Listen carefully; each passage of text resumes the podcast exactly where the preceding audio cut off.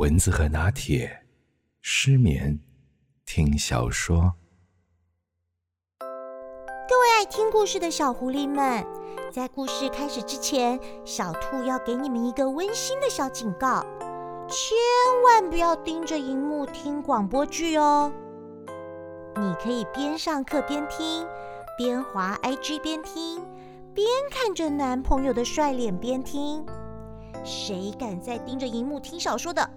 月亮公主神光，我要代替月亮来惩罚你。那话不多说，就让我们赶快进入吸血鬼的世界吧。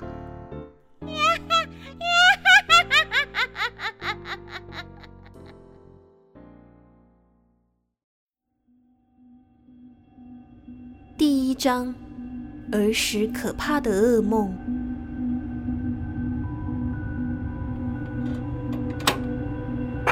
我是赫西里斯博士。为了诠释最新论文中所提到的神秘力量对于人类精神、肉体以及其中媒介所产生的影响，我引用了劳拉女士的一小段回忆录加以印证。借由她的故事，我们可以得知世界上更多不为人知的秘密。而身为一位谨慎的科学实践者，我有义务。来揭发这个真相。嗯，我想我应该从小时候那段可怕的回忆开始说起。我所居住的城堡坐落在奥地利边境一个偏远的郊区。爸爸是一位法官，在年轻的时候离开英国，漂洋过海来到欧洲工作。退休后买下了这座远离喧嚣的城堡。这里是个偏远又寂寞的地方，附近只有一个废弃的村落，相传是个美丽又迷人的小镇。里面有一间没有屋顶的教堂，而教堂的旁边就是著名的卡恩斯坦家族的墓园。我的生活中，扣除掉仆人和厨师，爸爸是我唯一的亲人。我对妈妈完全没有任何印象，听说是本地人。在我襁褓的时候就过世了。我们还是来讲讲那段可怕的回忆吧。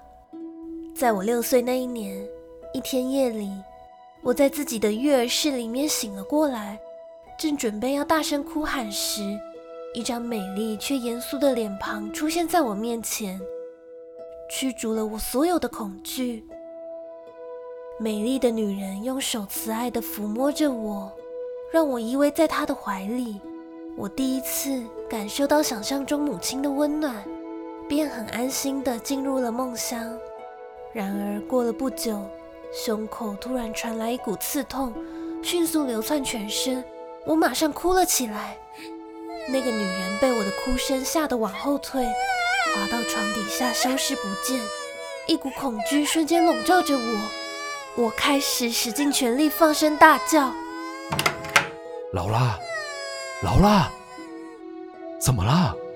爸爸是第一个冲进来的，接着是护士、保姆、管家，全都来了。他们听了我的描述，在房间里到处搜寻，尤其是床底下，结果什么都没有找到。此后的每一个夜晚，都有一个仆人在育儿室里陪伴我。自从见到那个幽灵后，我总是处于恐惧之中，即使光天化日之下，也无法忍受一刻的独处。然而，爸爸对这件事的态度却显得轻松愉快。当他了解情况之后，只是开怀大笑，然后拍拍我的肩膀，亲吻我。哈哈，一个噩梦而已啊，小宝贝，别怕，爸爸带你去森林里看你最爱的兔子去。像你们这样的都市人，很喜欢赞扬乡村的清幽，却无法明白长期居住在这里的苦闷。尤其城堡里完全没有跟我同年纪的孩子，这种孤单更加令人难以忍受。我期盼伦菲德小姐已经好一阵子了，她是史毕尔朵夫将军的女儿，住在另一座城堡，年纪跟我差不到一岁。听说是个风趣又迷人的女孩。我是多么希望能够有一个年纪相仿的伙伴一起玩乐，相信沉闷的生活一定会变得有趣许多。啊，遗憾的是，傍晚和爸爸例行的散步中，得知了一个坏消息。劳拉，你还记得史毕尔朵夫将军下周要来我们城堡做客的事吗？当然记得啊，我已经等不及想认识将军的女儿了。唉，亲爱的，我想你可能没机会认识她了。哎，爸爸，你怎么会这么说呢？因为啊，这位可怜的伦菲德小姐啊，已经过世了。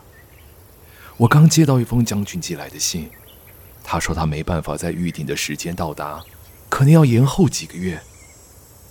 唉，他这封信啊，写得异常激动，有些地方我看了好几遍也没看懂。可是爸爸，之前你不是说伦菲德小姐只是身体虚弱，休养几天就会没事的？怎么才没几个星期就……哎，信我带出来了，你自己看吧。我失去了最钟爱的宝贝女儿，我是如此的爱她，请原谅我无法及时写信给您。博莎的死让我悲痛到无法提笔。一周之前，我还没有意识到他的病情会急转直下。现在，他走了，带着我们给予的无限祝福，他安详的走了。然而，这一切是一场阴谋，是那个辜负我们一片善意的恶魔一手造成的。当时，我还天真的以为迎进家门的是一位天真、愉快、迷人的伴侣。天哪，我真是糊涂！然而事已至此。再多的哀叹也没有用。我所能补偿博莎的，就是借由她的牺牲，让世人了解这个怪物的存在。我，史毕尔朵夫，发誓要穷尽毕生之力，寻找并消灭那个怪物。此时此刻，我还是心乱如麻。无法冷静地写信或交谈。只要稍微恢复，我打算立刻前往维也纳搜集资料、打听消息。大约两个月后，只要我还活着，一定登门造访。自然是在您的首肯之下。届时，我将会把整个事件据实以告。再会了，请为我祈祷吧。亲爱的朋友，当我把信还给父亲的时候，太阳已经西沉，天色逐渐昏暗。这是一个晴朗的夜晚，一轮又大又圆的月亮斜挂在半空中。我们随意散步，彼此之间都没有在说话。距离城堡前的古道大概一里处，我们遇见了我的两位家庭教师裴若敦女士和达拉芳婷小姐。哎，你不觉得昨晚的兔肉腌的有点太咸了点？是啊，先生也这么觉得呢。我已经跟东尼说了。晚安，两位女士。晚安啊，先生小姐，你们也出来散步啊？这样的天气很适合出来走走呢。你们看今晚的月色，被一层薄云笼罩，真是迷人。裴洛德女士是一位身材肥胖、身心浪漫的中年大婶。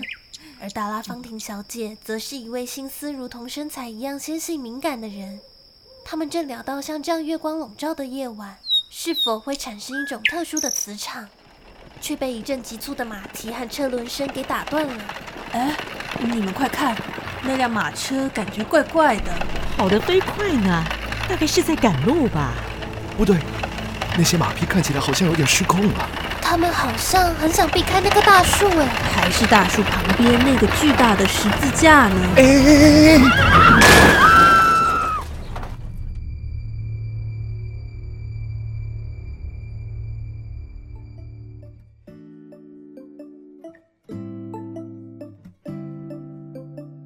由失眠听小说团队制作。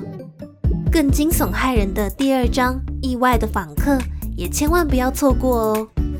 最后要麻烦大家订阅订起来，按赞站起来，我们下集见喽。